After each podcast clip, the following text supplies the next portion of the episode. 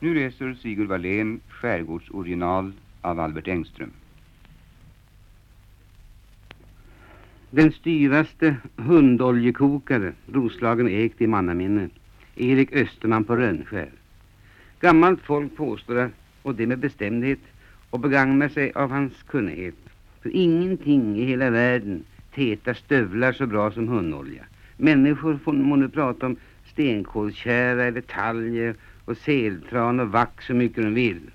Stenkolkära äter på läder och tran går tvärs igenom de grövsta sulor och klibbar fast på insidan. Vax är bra, visst är det bra, men det håller sig på utsidan och nöts bort. Och det är väl inte meningen med skosmörja. Han börjar bli gammal nu, Erik Österman. Men han kan inte se en hund utan att säga för sig själv. Jaha, ja. Där springer ett stop hundolja. Jaha, och där springer två stop. Och kan han eh, komma över någon hund så lägger han strandrak under grytan och sätter fyr och lagar i ordning grejerna och laddar sin gamla omborrade Remken och sätter ett skott revhagel i skallen på hunden. Sen är det bara att koka och skumma flott alldeles som när man kokar ejder eller skrak. Fast för den här mixturen så behövs det inga lagerbärsblad. Den klarar sig ändå, fast den blir grumlig. Erik eh, Österman är jägare också, som man måste bli i skärgården. Alltså har han hund, men se den sitt, den låter han själv dö innan han gör hundolja av honom. Han har ett särskilt hundslag, Österman. Röda som revar är hans hundar sedan minst 50 år tillbaka. Och för dem skjuter han fågel. Var skärgårdsbo vet att fågeln slår för röda hundar. Har man vättar ute så behöver man ingen skåre. Man sitter lugn mot berget medan hunden luskar fram och tillbaka på stranden. Det står aldrig fel att fågel inte fäller.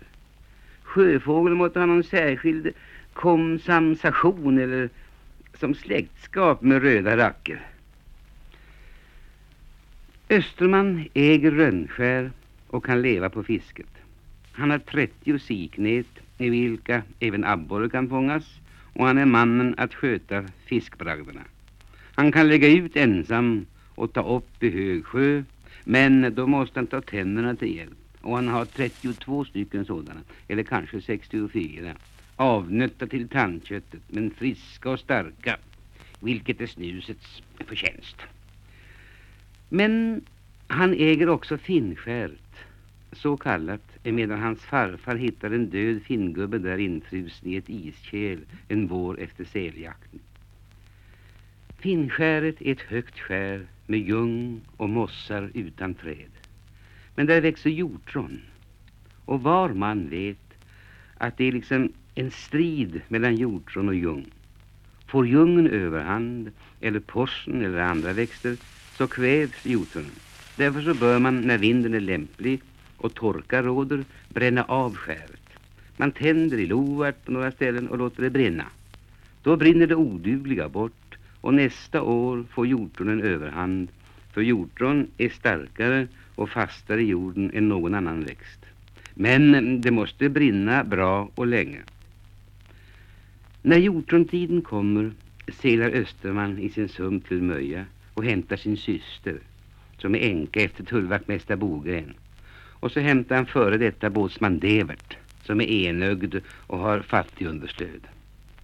Dessa båda gamlingar plocka på två eller tre dagar av hjortronen som Österman skickar in till fru Hagberg på Munkbron.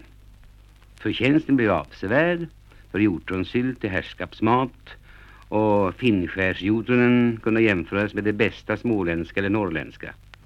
Dessutom har i en länge sedan svunnen tid ett kärleksförhållande varit rådande mellan änkan Bogren och båtsman Devert.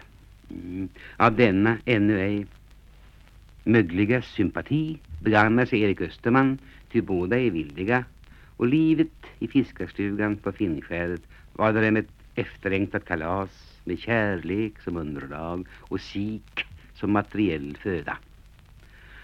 Och hampar det sig väl så kommer mästerman in om morgnarna med ejder eller ett par alfåglar. Då står röken tjock i fiskarstugan och en lukt av färskt utbreder sig över ängen och de sorlande vikarna. Erik Österman har en fru. En gång för länge sedan kom han på henne med rackartyg och kärleken dog. Den sprattlade lite mm, som en abborre gör när man gallspränger men sen blev det slut. Och nu går Österman och Lotta och tittar på varandra som ett par galärslavar som bär var sin ända av samma boja och hatar varandra. Ibland kan man se mod i ögonen på dem båda men var och en gör sin plikt och uppfyller sina skyldigheter. Lotta sköter laxnotens ena tög och hoppar på klipporna som en ekorre fast hon är nära 80 år. Hennes ansikte är, är brunt som ett huggormsskinn och näsan gör en gest utåt fjärdarna som när man kastar en sten. Inga tänder har hon kvar men den kokta strömmingen benar en roslagskärring med tungan så vad näringen beträffar så reder hon sig.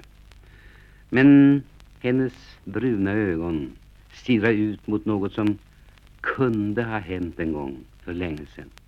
Och rynkorna kring munnen talar ett språk som man knappt kan ta fel på. Ja, nu har jag föreställt alla de handlande personerna i denna enkla skärgårdsberättelse, mm, utom en. Underlig är hela naturen och oklanderlig i anseende till uppbyggnaden. Åtminstone får vi väl hoppas det senare. Men underligast är kvinnan i sina sympatier. Åtminstone har vi män inte fått tillräcklig begåvning att förstå lagarna efter vilka hon inriktar sin kurs genom livet. Nedåt Husareleden bodde skomakar Karlsson, en framstående man i sin egenart. Hans skor och stövlar var berömda för täthet och övrigt gott arbete. Han gjorde också häldastövlar och förstod att lägga i knarrleder bättre än någon annan mellan Landsort och Söderarm. Han var välkänd i hela skärgården och när han seglade förbi i sin grönmålade finnbåt sa till och med barnen Titta, titta, se där, där kommer skomakaren. Nu kommer skomakaren. Men alla undrade över att Karlsson kunde reda sig själv för han hade ett svårt lyte. Han hade en gång i sin ungdom tröttnat på skomakeriet och tagit hyra på ett skonertskepp från Väddön. En stormnatt rakade en rå ned och krossade hans högra ben. Han kom på lasarett i Riga och ville inte låta amputera benet. Nu gick han med krycka under högra armen. Med resten av benet slingrade om kryckan och med en käpp i vänster hand. Men han hoppade omkring som en tätting, särskilt när han fått några glas i pälsen. Gick i båt och ur båt som vilken jungman som helst och seglade som om han varit barnfödd med, med rorkult i näven. Det var inte nog med att han var skomakare och seglare. Han var uppfinnare också. Och den egenskapen hade han ärvt efter sin far som var ett skeppstimmerman och använt sina sista 20 år på att uppfinna ett perpetuum mobile. Ja, nu är det ju vanligt att i avlägsna trakter av skärgården lika väl som in i landet ensamma fördättningar sysslar med detta problem vilket med all säkerhet kräver en ovanlig energi klar hjärna och jämnmod inför de svårigheter som nödvändigtvis måste uppresa sig för forskaren under arbetets eh, fortgång. Emellertid hade Karlssons fader avlidit utan att han nått målet. Hans maskin gick knappast om man vävade på den, trots eh, blytyngder och överfall och listigt eh, smorda hjul. Och nu stod evighetsmaskinen i Karlssons sjöbo som ett skelett och talade högljutt om människoandens begränsning. Men Karlssons faders själ fortlevde i Karlsson och redan som skomakarlärling började han syssla med mekaniken. Som modernare människa så sökte han likväl inte högre dimensioner än våra vanliga borgerliga tre och resultatet av denna praktiska läggning vart inte dumt. Han gjorde en ångmaskin. Han byggde en kvarn. Han bättrade på tröskverk och hamnade slutligen på äldre dagar i elektricitetens armar. Han var en praktiskt lagd man och medförde på sina skomakarexkursioner en av honom själv förfärdiga elektricitetsmaskin som ofelbart botade gikt och huvudvärk hos kvinnor i den farliga åldern. Mm. För även i skärgården komma de utpinade, utarbetade stackars hustrurna till en skiljeväg som de inte får välja själva. Så hårt och obevekligt är livet. När motorerna började användas så förfärgade Karlsson ett par vattenskidor som framdrevs med fotogen. Plats för fyra personer och ett bord. Denna farkost kapsejsade en gång då ett glatt sällskap på nio personer hade plockat in sig i rummet för fyra. Alla räddades utom vehikeln, vilkens ihåliga träskidor sprungit läck. Nu ligger den på många fammars vatten någonstans mellan Trekanten och Marön om någon av er till äventyrs vill återuppta driften. Emellertid insåg skomakaren att han passade bättre på realitetens fasta mark än i spekulationernas blåa rymder. Nu var han gråhårig och bitter av halssulning och missräkningar ägare till en fotogenmotor av det minsta slaget inmonterad i den grönmålade finnbåten. Han reste som vilken grosshandlare som helst när det var vackert väder, men när det blåste storm fick han krypa under land. Han insåg sin egen och motorbåtarnas begränsning, men apparatens smattrande äggade honom och liksom höjde honom socialt. Ja, nu kommer jag snart till intrigen i denna historia. Inte ens den intelligentaste av mina åhörare tog ha genomskådat att skomakare Karlsson just var den som en gång i tidernas begynnelse trängt sig emellan Erik Österman och Lotta. Det var skomakare Karlsson. Han var mycket yngre än hon, men sånt hindrar ju inte. Och kanske var det hennes moderliga instinkter som kom henne att ägna sig mer än tillbörligt åt krymplingen. Vad vet jag? Men även ute i havsbandet glöder hösten och vårblomster ränna upp nära nog ur hårda graniten. Erik Österman hade gång på Mässingstången i Stockholm lovat att skjuta skomakaren vid första bästa tillfälle. Men så var det en svart natt på Rönnskär. Det blåste som om alla vindar kommit överens om att enas om en enda sak. Att skjutsa stugan ut och bort från skäret. Erik Österman hade samma dag kommit hem från Finnskäret med hjortronen och systersen och bossman Evert och Lotta höll just på att halsta sik på spisglöden. Då hördes plötsligt slag på första dörren. Erik Österman gick ut. Något svart och kvidande kröp på bron. Äh,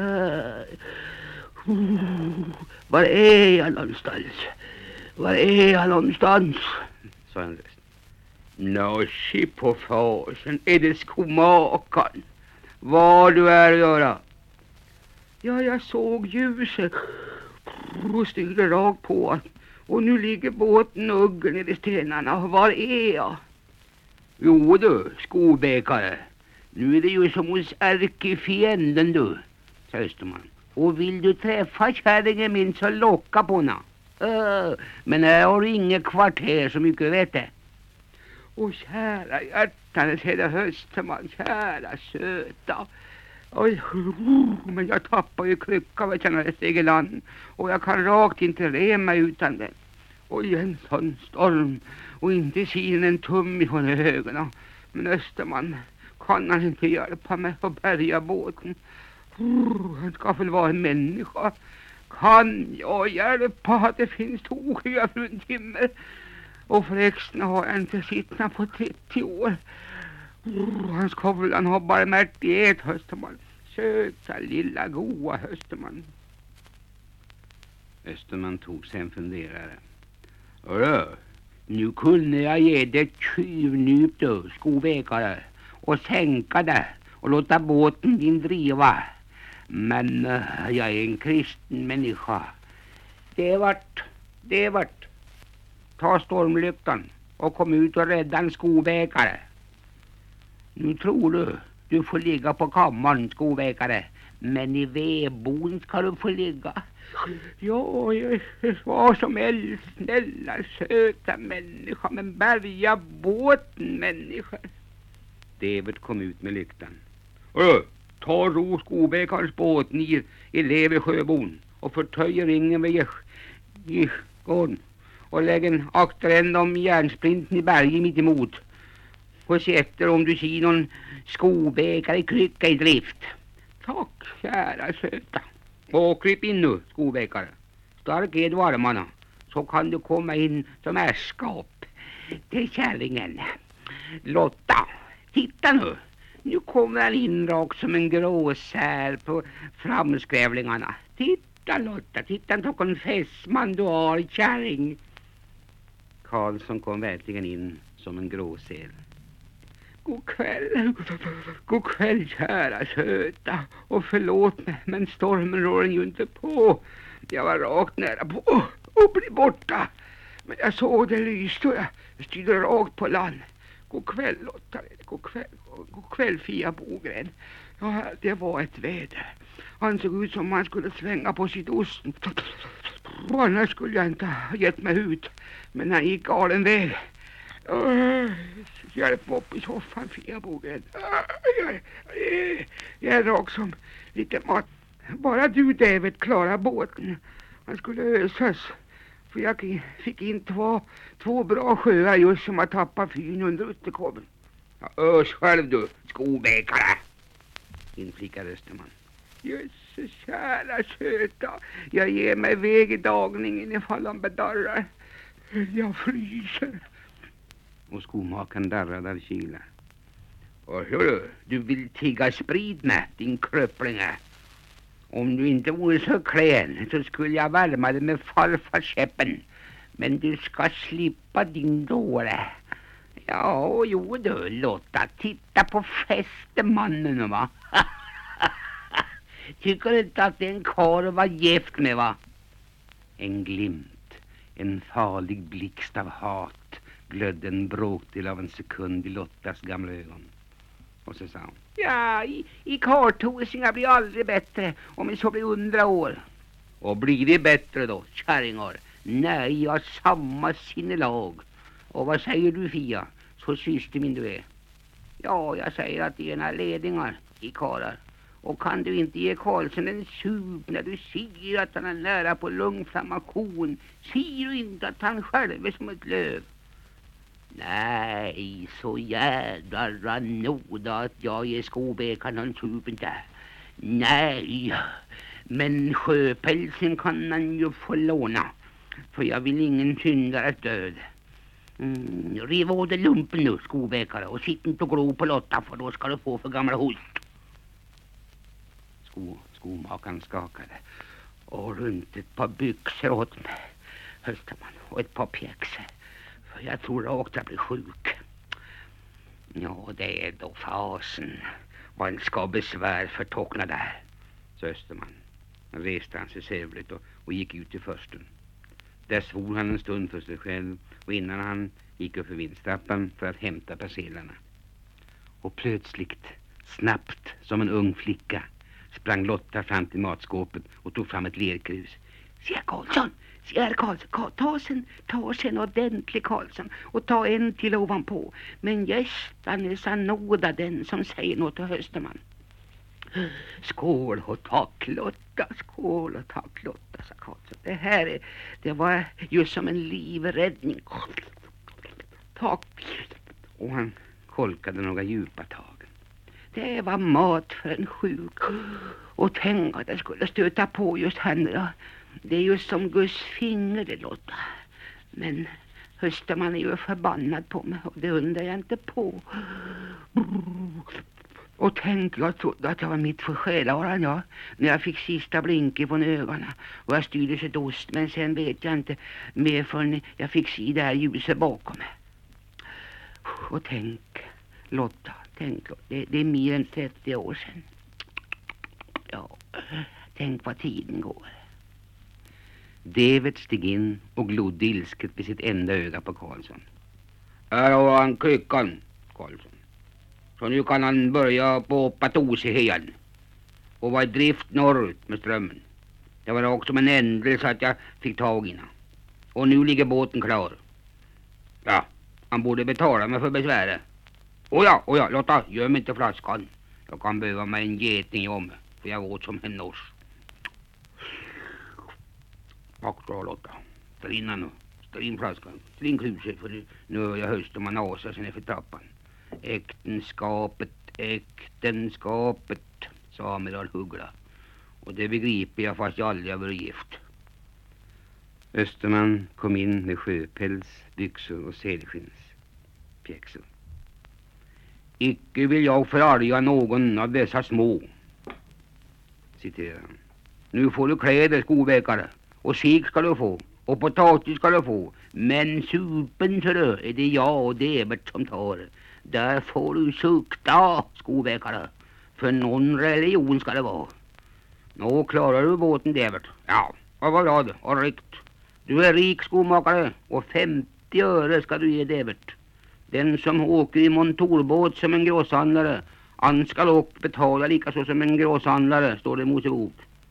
Ja, så fram med maten nu kärring. Nej, se på fasen. Står inte Lotta och lipar? Nej, hörni, det var värt en fjärlingsströmming. Gråte, det har du inte gjort sen du rev pepparrot sist. Och det var på vårat bröllop. Jag på varmt nu, skobäckare. Och kryckade fram till borden. Jag vill ingen syndare stöd. Kom nu. Karlsson drängde av sig sin dyvåta rock och lät byxorna falla på golvet. Hans krossade högra fot hängde snedvriden oformlig bredvid det friska benet. Och när han dragit sig, tog på sig Östermans blaggansbyxor och trätt vänstra foten i selsskinnspjäxan hoppade han fram till fällbordet där Österman just slog i en sup åt Evert. En, en fåflan inte leka med, frågade han medan tänderna skallrade i hans mun. Jo, just därför att du är en sån uslinge så ska du väl få dig en sup, stackare denna. Men styr inte på det här fönstret mer, för då kan det hända att jag gör lite hårmat. Så minns du det? Ja du. Va? Och, eh, och på kammaren kan du väl få ligga därför att du fryser, din kröppling. Men då får du också ta med dig ett par stövlar till avsulning.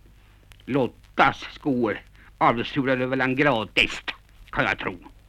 För det var det för den värt. Ah! Och, ja, en kall sik och en kan du få med dig och jag har Kristi tålamod. Men ge dig iväg i daggryningen innan jag ilsknar tegomålet. För jag är sträng, förstår du, skobäkare. På morgonen gick han på syden. Solen sken och havet lyste av allsköns fägring. Dyningen gick hög men blank. Rönnarna på skäret skrek och ut färg. Och skomakare Karlsson, uppfinnaren och krymplingen satte sin motorbåt igång beskådad från bryggan av Devet och Fia Bogren, Österman och Lotta. När han kommit ett par famnar utanför stenkistan så vände han sig om i båten och skrek. Hörru, hörru Hösterman! Tack ska du ha för usrummet. Och Lotta! Tack ska du ha Lotta för supen som jag fick medan Hösterman var uppe på ved. Åh jävlar, ta tre stenar. Österman sprang omkring och sökte efter sten. Men krymplingen var redan för långt ute. I väster log fastlandet solbelyst och svenskt och bedårande.